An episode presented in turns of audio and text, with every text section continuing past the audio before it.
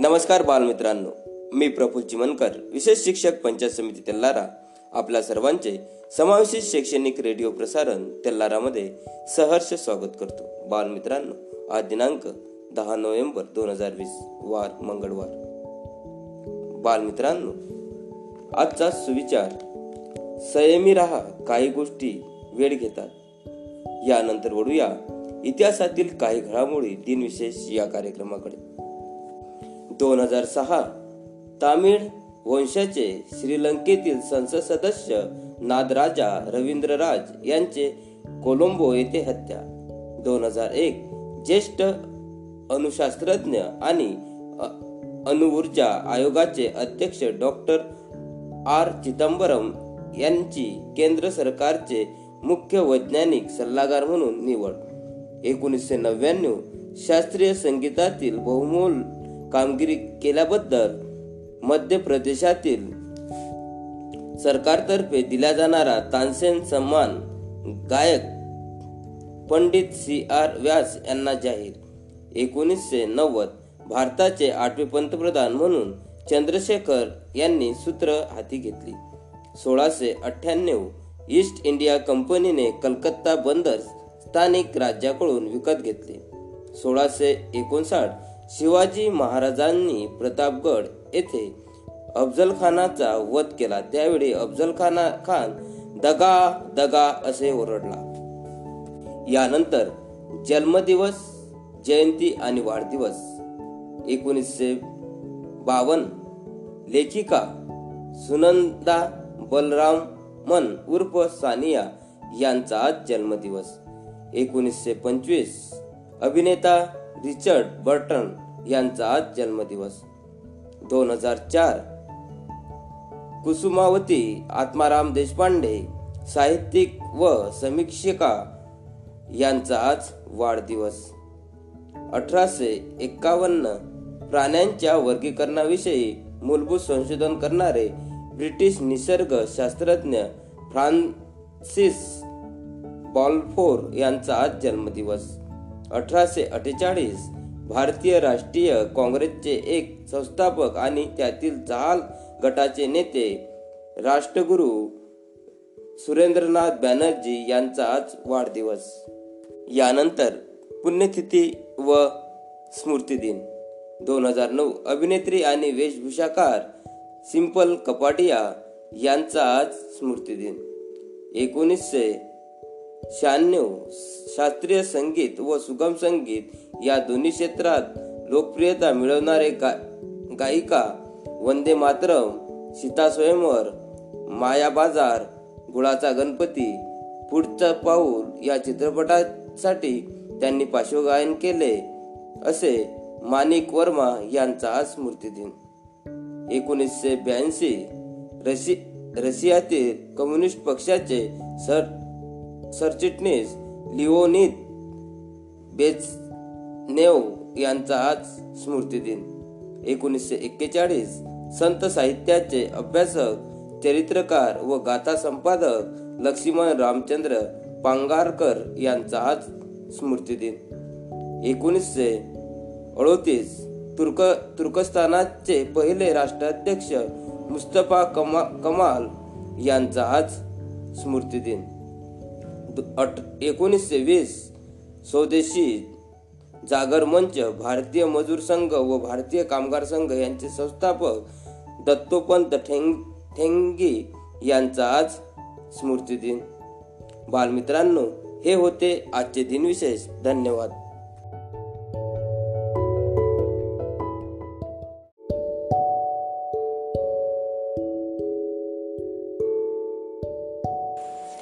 बाल श्रोते हो यानंतर ऐकूया एक सुंदरशी प्रार्थना. प्रार्थना गायन केली आहे श्री विनोद बोचे विशेष शिक्षक पंचायत समिती तेल्लारा यांनी. प्रार्थनेचे बोल आहेत देह मंदिर चित्त मंदिर. तर ऐकूया सरांच्या सुरामध्ये देह मंदिर चित्त मंदिर. आपण ऐकत आहात शैक्षणिक प्रसारण रेडिओ तेल्लारा मी विनोद बोचे विशेष शिक्षक पंचायत समिती तेल्लारा आपल्यासाठी आपले मन व आत्मा शुद्ध करण्यासाठी आणि आपला दिवस संपूर्ण दिवस आनंदात उत्साहात जाण्यासाठी घेऊन आलो आहे एक सुंदरशी प्रार्थना. प्रार्थनेचं नाव आहे देह मंदिर चित्त मंदिर. ही प्रार्थना म्हणण्यासाठी आपल्या सर्वांना आपले दोन्ही हात जोडून ताट बसायचे आहे. बसले सगळे? चला सुरू करूया. प्रार्थना. देह मंदिर चित्त मंदिर. देह मंदिर चित्त मंदिर. देह मंदिर चित्त मंदिर. एक ते प्रार्थना. देह मंदिर चित्त मंदिर एक ते प्रार्थना सत्य सुंदर मंगलाची सत्य सुंदर मंगलाची नित्य हो आराधना.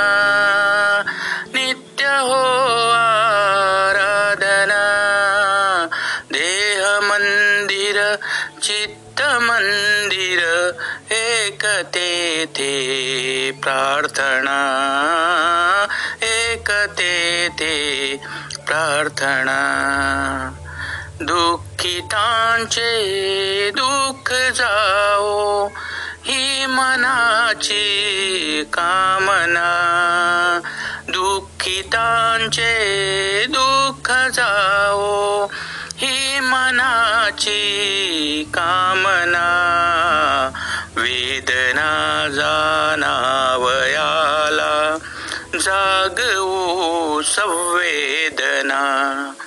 वेदना जाणावयाला जागवू संवेदना. दुर्बलाच्या रक्षणाला पोरुषाची साधना. दुर्बलांच्या रक्षणाला पौरुषाची साधना सत्य सुंदर मंगलाची नित्य हो आराधना सत्य सुंदर मंगलाची नित्य हो आराधना. जीवनी नवे ते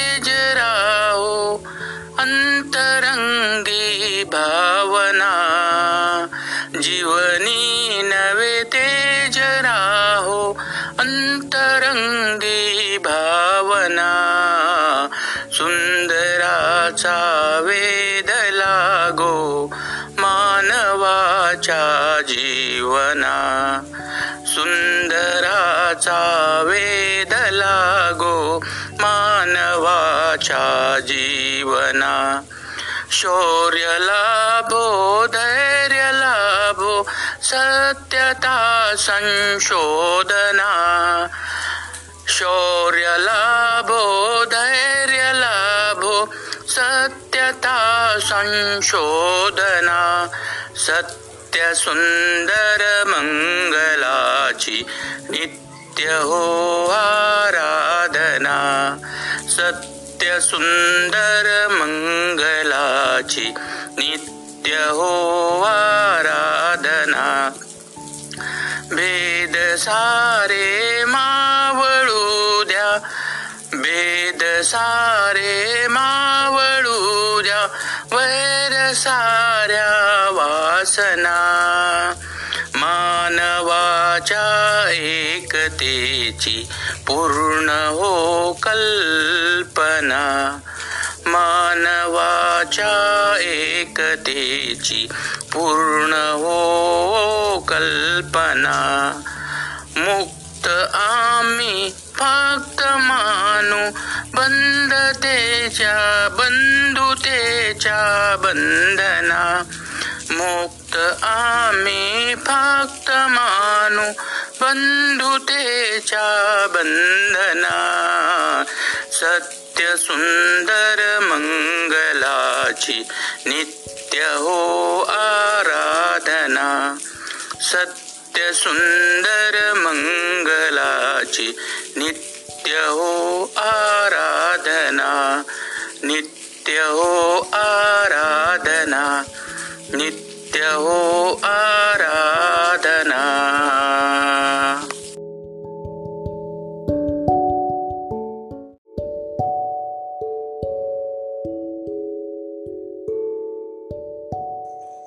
पाल श्रोते हो यानंतर ऐकूया एक सुंदरशी बोधकथा. बोधकथेचे नाव आहे बंधू प्रेम. सादर करते आहेत चिरंजीव भावेश विठ्ठल चिमनकर शेठ बंशीधर विद्यालय तेल्लारा तर ऐकूया भावेश सोबत इंदरशी बोधकथा बंधू प्रेम. मी आज आपल्यामध्ये बोधकथा सांगणार आहे त्या बोधकथेचे नाव बंधू प्रेम आहे. मी भावेश विठ्ठल चिमनकर वर्ग नवाडा असे विद्यालय चढाला लातोळी आपल्या बोधकथेकडे कोणीके काळी एक शेतकरी होता. त्याला दोन मुले होती. ते एकमेकांसोबत कधीच भांडायची नाही. एकसोबतच राहायचे. काही दिवस गेले. मग त्याच्या मुलांना त्या शेतकऱ्याने बरोबर जमीन वाटली मग ते आपली आपली शेती करू लागले. काही दिवसातच मग त्या शेतकऱ्याचे निधन झाले. मग पुढच्या वर्षीच त्यांना खूप पीक झाले आणि त्या लोकांचे शेत वेगळे असल्यामुळे त्यांनी जेवढे धान्य झाले ते वेगवेगळे ठेवले. मग एक दिवस तो मोठा भाऊ असाच विश्रांती घेत होता. मग त्याने विचार केला की आपला लहान भाऊ आहे. त्याच्याजवळ काहीच नाही. आपण त्याला आपल्या धान्यामधील काहीतरी द्यावे. मग तो त्या धान्याजवळ गेला आणि त्यातील दहा पोते लहान भावाच्या धान्यामध्ये टाकले. मग त्याच वेळी त्या लहान भावाला वाटू लागले की आपल्या मोठ्या भावाच्या घरात दोन लहान बाळं आहेत. आपण कुठूनही कमवून घेऊन घेऊ. मात्र त्याला खूप कष्ट करावे लागतील. म्हणून त्याने आपल्या धान्यामधील दहा पोती त्या आपल्या मोठ्या भावाच्या धान्यामध्ये टाकले. मग दुसऱ्या दिवशी ते त्याच वेळेत दोघे तिथे आले आणि पाहू लागले तर आपले धान्य पूर्वी एवढेच. मग त्यांना खूप आश्चर्य आलं. मग त्यांनी चौकशी केली त्यांना माहीत पडलं. मग ते दोघेही भाऊ एक सोबतच राहले. बालमित्रांनो या कथेतून आपल्याला हवत मिळतो की एकमेकांसोबत कधी भांडू नये. सर्व भावांनी सोबत राहायला पाहिजे. धन्यवाद.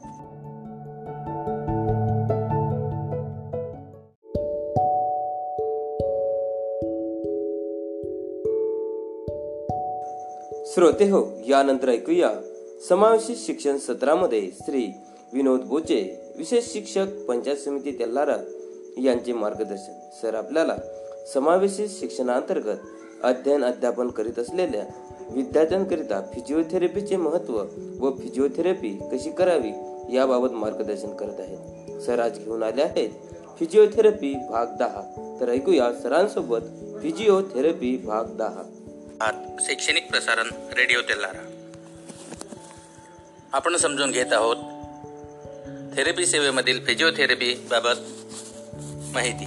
आतापर्यंत आपण नऊ भाग समजून घेतले ऐकून घेतले. आजच्या भाग आजचा फिजिओथेरपी भाग दहा मध्ये आपण समजून घेऊयात. फिजिओथेरपीचे पुढील प्रकार.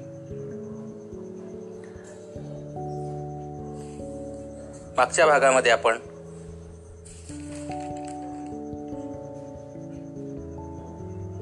निष्क्रिय व्यायाम याबाबत माहिती समजून घेतली ऐकून घेतली. आज पाहूयात व्यायाम चिकित्सा आणि पास्टिशिटी तसेच जलचिकित्सा याबाबत माहिती समजून घेऊयात. व्यायाम चिकित्सा आणि spasticity exercise therapy and spasticity स्पास्टिसिटीच्या उपचारामध्ये व्यायाम चिकित्सा फायदेशीर आहे. स्पास्टिसिटीच्या तीव्रतेनुसार व्यायाम दिले जातात. पुढील पद्धतीने स्पास्टिसिटी कमी केली जाते. मेथड ऑफ रिलिव्हिंग स्पास्टिसिटी पहिली आहे बाह्यबलाच्या मदतीने स्पास्टिक स्नायूंना हळूच ओढणे अथवा संबंधित सांध्यांमध्ये निष्क्रिय रूपाने हालचाली करणे. दुसरा आहे सहायतासहित सक्रिय हालचालीद्वारे अगोदर संबंधित स्नायूंना थंड सेकणे. तिसरं प्रतिक्षिप्त प्रतिक्रियांना उद्दीपित करणे. चौथं वारंवार सक्रिय हालचाली करून स्नायूंना थकविणे. आणि पाच प्रतिक्षिप्त क्रियां क्रियांच्या परिणामांना प्रतिबंध करणे. आता समजून घेऊयात जलचिकित्सा हायड्रोथेरपी. रुग्णाच्या उपचारासाठी पाण्याच्या भौतिक व नैसर्गिक गुणधर्माचा उपयोग करण्याच्या प्रक्रियेला जलचिकित्सा हायड्रोथेरपी असे म्हणतात. पाहूयात. प्रिन्सिपल ऑफ हायड्रोथेरपी जल चिकित्सा सिद्धांत. पहिला सिद्धांत आहे जल चिकित्सा फक्त प्रतिक्षिप्त भौतिक प्रशिक्षित भौतिक चिकित्सकद्वारा दिली गेली पाहिजे.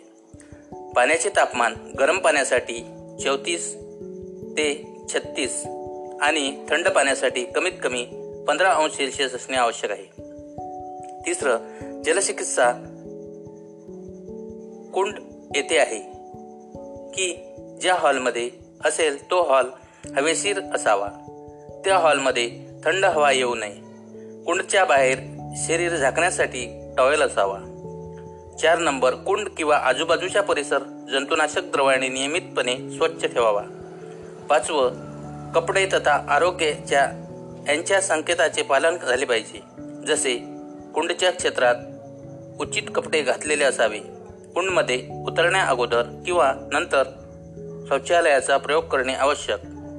सहा रुग्णाचे वय व अवस्था याचा विचार केल्यानंतरच जलचिकित्सा दिली गेली पाहिजे. जर हे प्रतिकूल असेल तर जलचिकित्सा देऊ नये.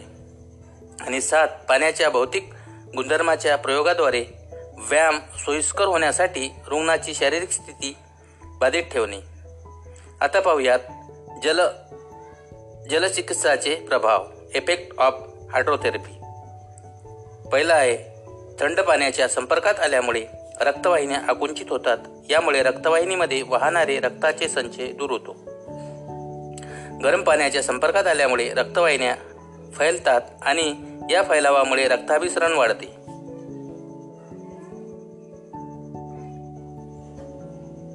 प्लावकता हा भौतिक गुणधर्म गुरुत्वाकर्षणाच्या बला बलाला कमी करतो. प्लावकता म्हणजे कोणतेही द्रवाचे एक असे बल जे द्रवात बुडालेल्या वस्तूला वर ढकलते. हे वर ढकलणारे बल गुरुत्वाकर्षणाच्या बलाला अप्रभावी करते. यामुळेच पाण्याच्या आत असूनही व्यक्तीला गुरुत्वाकर्षणाचा अनुभव कमी होतो. आणि आपले वजन हलके झाले असा अनुभव होतो. यामुळेच पाण्यामध्ये व्यक्ती सक्रिय मुक्त हालचाली कमीत कमी प्रयत्नात करू शकते. प्लावकता शरीराला उभ्या आडव्या अवस्थेमध्ये स्विमिंगसाठी सहायता करते. त्यामुळे शरीर पाण्यात उलटे पालते होत नाही. म्हणूनच पाण्यामध्ये शरीराची अवस्था टिकणे टिकविणे सोपे होते.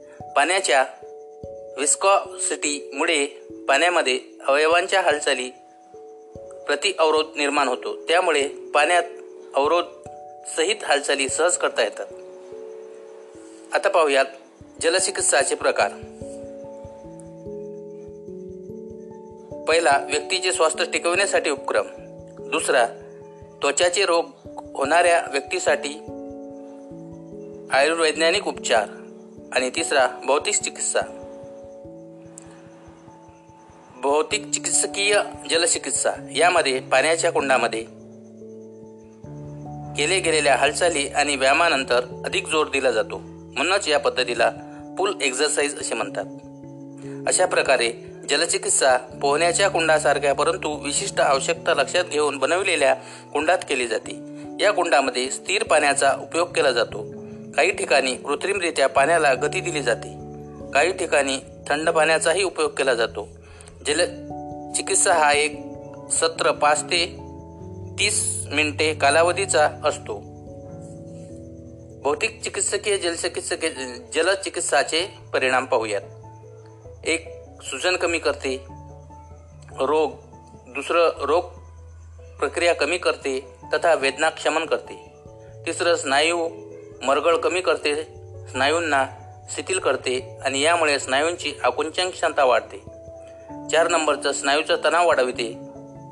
स्नायूची ताकद वाढविते. सांध्याच्या गतीचा विस्तार वाढविते आणि श्वसनक्रिया सुधारते व कार्यक्षमता वाढते. जलचिकित्सकासाठी अनुकूल स्थिती. स्नायूच्या समस्यामध्ये अस्थितंत्राच्या समस्यामध्ये मागे राहिलेल्या कारक विकासामध्ये सर्वसाधारण कमजोरीमध्ये जलचिकित्सासाठी प्रतिकूल स्थिती हृदयरोग श्वसनरोग असंशयित उत्सर्जनसहित मूत्रपिंडाचे रोग रक्तवाहिन्यांचे रोग खुले घाव मिरगी मासिक धर्म इत्यादी. अशा प्रकारे आपण येथपर्यंत माहिती समजून घेतली ऐकून घेतली. आज तेच थांबूया भेटूया उद्याच्या भागात. तोवर आपली रजा घेतो. धन्यवाद.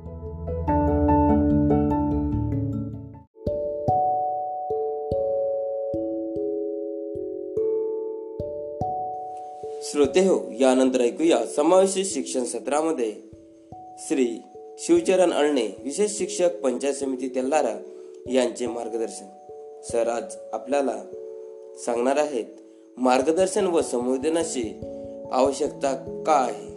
समावेशी शिक्षणाअंतर्गत अध्ययन अध्यापन करीत असलेल्या विद्यार्थ्यांना मार्गदर्शन व संवेदनाची आवश्यकता कशा प्रकारे असते? आणि या मार्गदर्शन आणि समुपदेशनामुळे ते त्या आपल्या जीवनामध्ये व शिक्षणाच्या मुख्य प्रवाहात कसे टिकून राहतात याबाबत सर आज आपल्याला मार्गदर्शन करणार आहेत. तर जाणून घेऊया सरांकडून मार्गदर्शन व समुपदेशनाची आवश्यकता. तर बालमित्रांनो समग्र समावेशित शिक्षण अंतर्गत शैक्षणिक तेलारा रेडिओ प्रसारणमध्ये आपले सर्वांचे स्वागत आहे. माझं नाव शिवचरण अळणे विशेष शिक्षक पंचायत समिती तेलारा. तर आज आपण पाहणार आहोत मार्गदर्शन व समुपदेशनाची आवश्यकता याबाबत माहिती. स्वतःचे आयुष्य सुखी व यशस्वी करण्याची गरज प्रत्येक दिव्यांग विद्यार्थ्यास असते. विद्यार्थी जीवनात त्यांना अनेक प्रकारच्या समस्या असतात. या समस्याचे स्वरूप पुढील प्रमाणे समायोजनात्मक समस्या. दिव्यांग विद्यार्थ्यांना समावेशक शिक्षण प्रक्रियेत सहभागी होताना अनेक प्रकारच्या समस्या निर्माण होतात. उदाहरणार्थ दिव्यांगत्व नसलेल्या सहविद्यार्थ्यांसोबत सर्व शालेय प्रक्रियेत सहभागी होताना दिव्यांग असण्याबाबत न्यूनगंड निर्माण होणे सहविद्यार्थ्यांनी त्याला चिडविणे दिव्यांगाच्या स्वरूपानुसार एखाद्या आवडीच्या उपक्रमामध्ये दिव्यांगत्वामुळे सहभागी होताना आल्याने दुःखी होणे एकटेपणाची भावना निर्माण होणे साध्या साध्या गोष्टीसाठी इतरांची मदत घेणे दिव्यांग नसलेल्या विद्यार्थ्यांशी कळत न कळत तुलना करत राहणे व स्वतःला कमी लेखणे इत्यादी या सर्वांशी समायोजन करताना दिव्यांग विद्यार्थ्यांना अनेक अडचणी निर्माण होतात. अशा वेळी त्यांना त्यांच्या शिक्षणकाची मदत मिळाली तर समुपदेशनामुळे मानसिक आधार मिळून विद्यार्थी अध्ययनात चांगल्या प्रकारे प्रावीण्य मिळवू शकतात. वर्तनात्मक समस्या समायोजन समस्याचे जर वेळेवर निराकरण झाले नाही तर वर्तनात्मक समस्या निर्माण होऊ शकतात असे दिव्यांग विद्यार्थी. मग दप्तर फाडणे इतर विद्यार्थ्यांना त्रास देणे चोरी करणे इत्यादी गोष्टी करतात. याशिवाय कमी अवधान काळ अतिचंचलता कमी एकाग्रता भावनिक अस्थिरता भावनिक विवशता इत्यादी समस्या असू शकतात. शैक्षणिक समस्यांमध्ये वर्गात अध्यापनाकडे लक्ष न देणे गृहपाठ न करणे अध्यापन अक्षमता आढळणे इत्यादी समस्या येतात. त्याचप्रमाणे केस न कापणे आंघोळ न करणे नखे न कापणे इत्यादी आरोग्यविषयक समस्या उद्भवतात. तसेच प्रार्थना न म्हणणे सामुदायिक प्रार्थनेच्या वेळी वर्गात बसून राहणे शाळेत गैरहजर राहणे इत्यादी मूल्यविषयक समस्या निर्माण होतात. तर ही झाली मार्गदर्शन व समुपदेशनाची आवश्यकता याबाबत माहिती. धन्यवाद.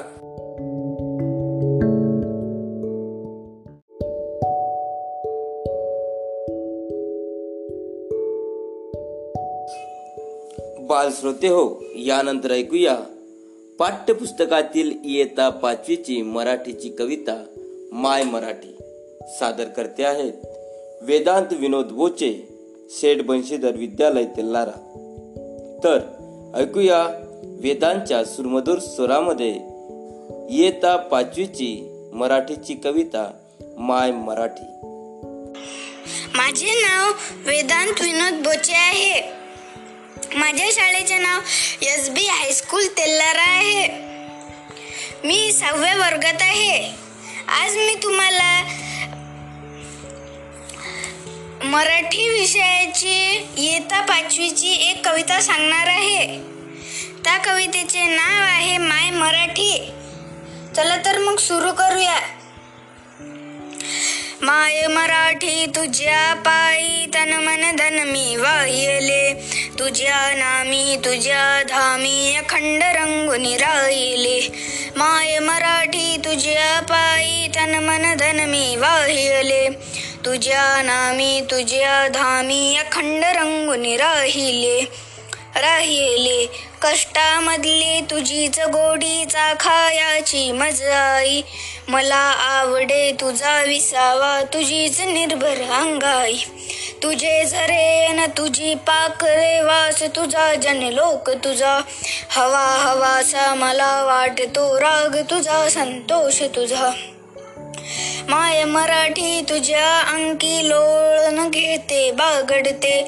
तसे चालगत तव आभाडी भरारणे मज आवडते. तुझे चालणे तुझे बोलणे. दाखव मजला रीत तुझी. जे ओठी ते पोटी असली शिकवी मजला प्रीत तुझी. तुझी गुंफित बसते मोहन माला शब्दांची. अर्थ साजरा गंध लाजर नवल परी पण रंगाची माय मराठी तुझ्या सा साठी वात घेऊनी जळते मी. होऊनी जळते मी. क्षणा क्षणाने कणा कणाने तुझ्या स्वरूपा मिळते मी. क्षणा क्षणाने कणा कणाने तुझ्या स्वरूपा मिळते मी. तुझ्या स्वरूपा मिळते मी. तुझ्या स्वरूपा मिळते मी. धन्यवाद.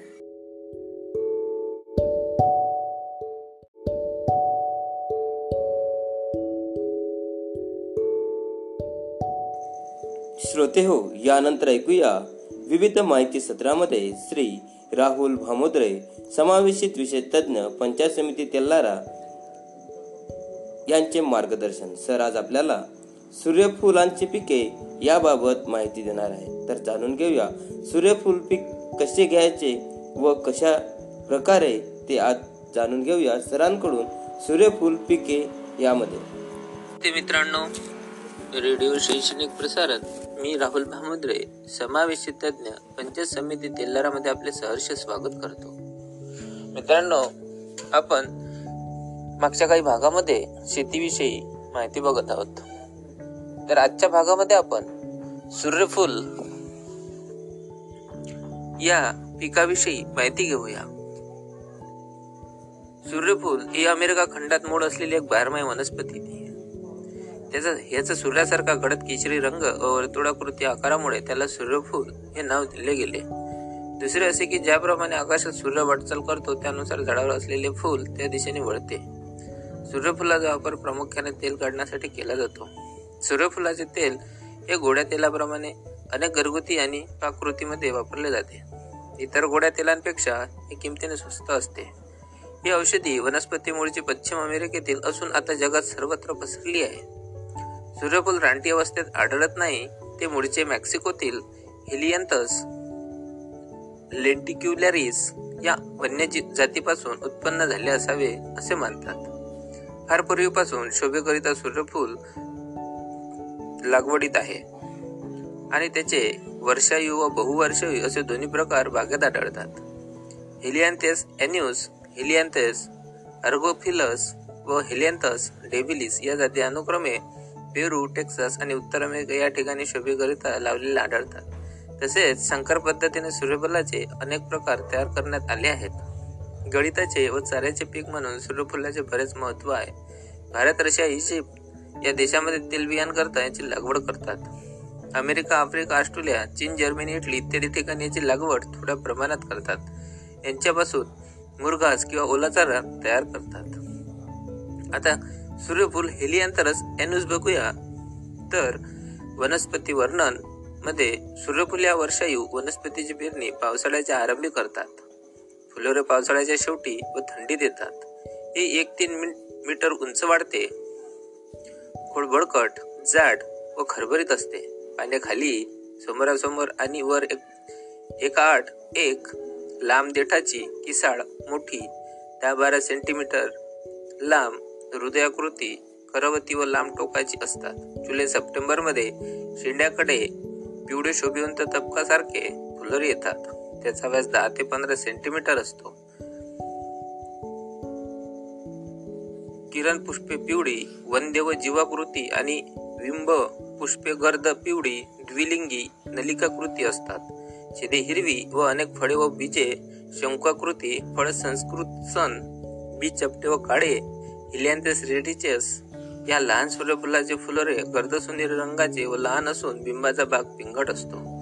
सूर्यफुलात तेलाचे प्रमाण पंचेचाळीस ते प्रमाण पंचेचाळीस ते पन्नास टक्के असल्यामुळे थोड्या क्षेत्रात व कमी वेळात या पिकापासून अधिक तेल मिळू शकते. हे तेल आहाराच्या दृष्टीने फारच चांगले आहे. हे पीक कमी मुदतीचे म्हणजे सत्तर ऐंशी दिवसाचे आहे. या पिकाची लागवड सुधारित तंत्रज्ञाने केल्याने भरपूर फायदा होऊ शकतो. जिरायती पिकापासून हेक्टरी आठ ते बारा क्विंटल आणि आठ ते बारा आणि बगायती पिकापासून हेक्टरी पंधरा ते वीस क्विंटल उत्पादन मिळते. भारतातील सोलापूर लागवडीखालील क्षेत्रापैकी जवळजवळ सत्तर टक्के क्षेत्र महाराष्ट्र राज्यात आहे.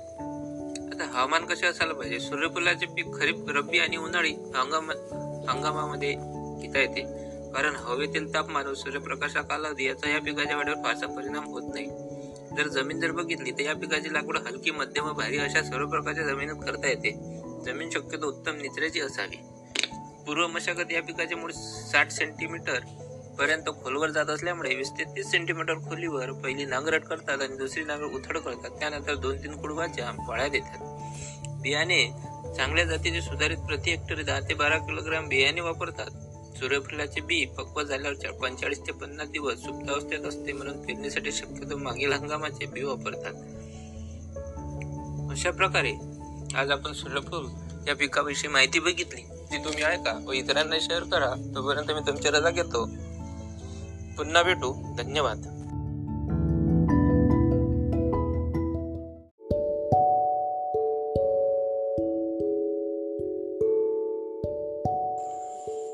बाल सुरते हो यानंतर ऐकूया. पाठ्यपुस्तकातील इयत्ता पाचवीची हिंदीची कविता बुंदे. सादर करते आहेत चिरंजीव वेदांत विनोद बोचे सेठ बंशीधर विद्यालय तेल्लारा तर ऐकूया वेदांच्या सुरमधूर स्वरामध्ये इयत्ता पाचवीची हिंदीची कविता बुंदे. नाम वेदांत विनोद बोचे है. आज मैं आपके लिए कक्षा पांचवी की एक कविता लाया हूँ। उस कविता का नाम है बूंदे।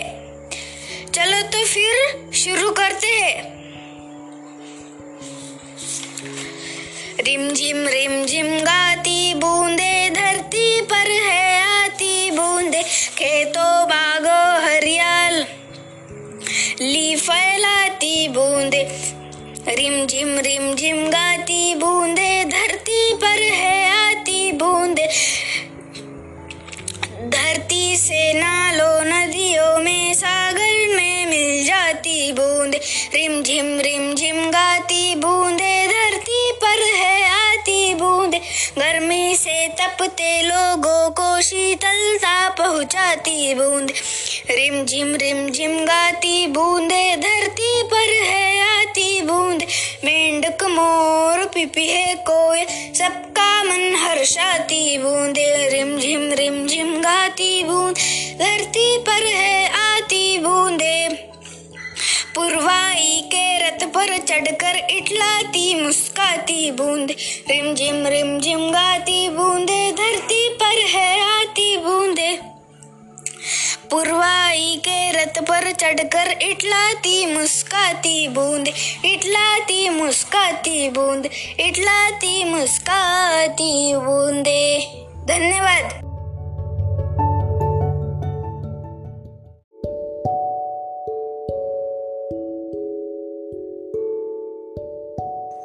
बाल श्रोते हो यानंतर ऐकूया एक सुंदर सुंदरसे बालगीत, बालगीताचे बोल आहेत सांज ये गोकुडी सावडी सावडी सादर करते आहेत. श्री अक्षय फुलारी विशेष शिक्षक पंचायत समिती तेल्लारा तर ऐकूया सरांच्या सुरमधूर स्वरामध्ये सुंदरसे बालगीत. सांज ये गोकुडी सावडी सावडी पंचायत समिती लारा आपणासमोर हे गीत सादर करीत आहे. गीताचे बोल आहेत. सांज ए गोकुळी सावळी सावळी.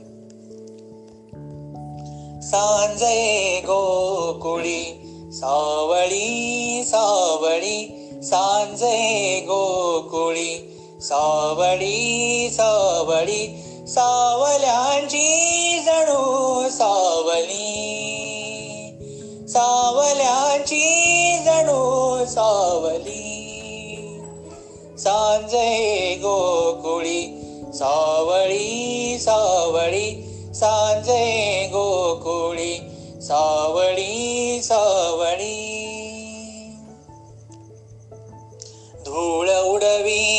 गाई निघाल्या धूळ उडवीत गाई निघाल्या श्यामरंगात वाटा बुडाल्या श्यामरंगात वाटा बुडाल्या परत तिच्या सवे पाखरांचे थवे परत तिच्या सवे पाखरांचे थवे पैल घंटा घुमे राऊळी सांजे गोकुळी सावळी सावळी. सांजे गोकुळी सावळी सावळी. पर्वतांची दिसे दूर रांग पर्वतांची दिसे दूर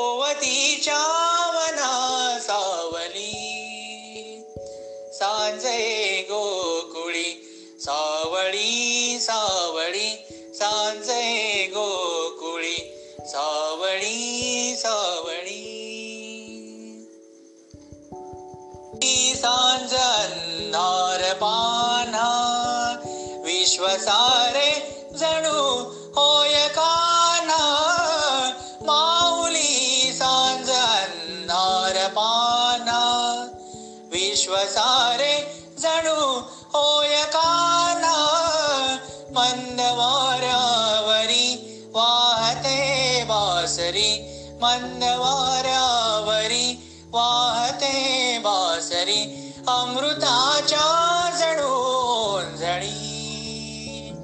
सांजे गोकुळी सावळी सावळी. सांजे गोकुळी सावळी सावळी. सावल्याची जणू सावली. सावल्याची जणू सावली.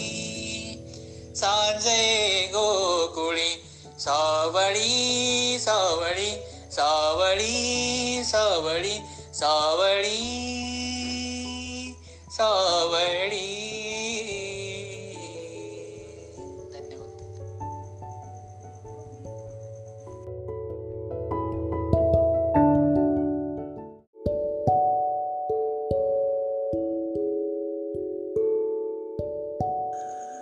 बालमित्रांनो यानंतर ऐकूया एक सुंदरसे स्फूर्तिगीत स्फूर्तिगीत सादर करते आहेत. श्री विनोद बोचे विशेष शिक्षक पंचायत समिती तेल्लारा स्फूर्तिगीताचे बोल आहेत. कसं आबाळ झुकेलं कसं आबाळ झुकेलं. तर चला ऐकूया सरांच्या सुरमधूर स्वरामध्ये कसं आबाळ झुकेलं हे सुंदरचं स्फूर्तिगीत. ऐकूयात. सुंदर असं स्फूर्तिगीत गीताचं नाव आहे कसं आभाळ झुकेलं. आणि हे गीत लिहिलं आहे श्री किशोर बोराटे यांनी. ते मी आपणासाठी सादर करतो. ऐका कसं आभाळ झुकेलं. ध्या टाकून निराशा काळ लाजूनी थकेल. ध्या टाकूनी निराशा काळ लाजूनी थकेल. बघा लावूनी आजोर कस आबाळ झुकेल. बघा लावूनी आजोर कस आबाळ झुकेल. घ्या रे घ्या उंच भरारी. पंख पसरा तुम्ही आता. घ्या रे घ्या उंच भरारी. पंख पसरा तुम्ही आता. घेऊन गरुड भरारी. तुम्ही जिंका आकाशाला. तुम्ही जिंका आकाशाला. वाघाच्या जबड्यात घालून आपले हात. वाघाच्या जबड्यात घालून आपुले हात मोजून तयाचे दात दाखवा शौर्याची जात मोजून त्याचे दात दाखवा शौर्याची जात. साध घाली तो सह्यात्री यारे सारे माझ्या बाळांनो साध घाली तो सह्याद्री या रे या माझ्या बाळांनो. पराक्रम सांगतो तुम्हा राजा शिवबाचा साज राजा शिवबाचा साज राजा शिवबाचा साज. द्या टाकूनी निराशा कळला चून थकेल. बघा लावून आजोर कस आबाळ झुकेल. बघा लावून या जोर कस आबाळ झुकेल. नका होऊ तुम्ही उदास नका होऊ तुम्ही उदास. करा प्रतिज्ञा ही आज नका होऊ तुम्ही उदास करा प्रतिज्ञा ही आज. पराक्रम करीन मी असा होईल दुसरा शिवबा जसा. पराक्रम करीन मी असा होईल दुसरा शिवबा जसा. माझ्या आईचे हे अश्रू सांडतील या मातीत. माझ्या आईचे हे अश्रू सांडतील या मातीत. त्यातून आवाज येईल. न करडू तुझी जाई. त्यातून आवाज येईल. न रडू तुझी जाई. दुसऱ्या शिवबाला जन्म देऊन. दुसऱ्या शिवबाला जन्म देऊन. धन्य झाली तुझी कुस धन्य झाली तुझी कुस. द्या टाकून निराशा काळ लाजून झुकेल. द्या टाकून निराशा काळ लाजून थकेल. बघा लावून आजोर कस आबाळ झुकेल.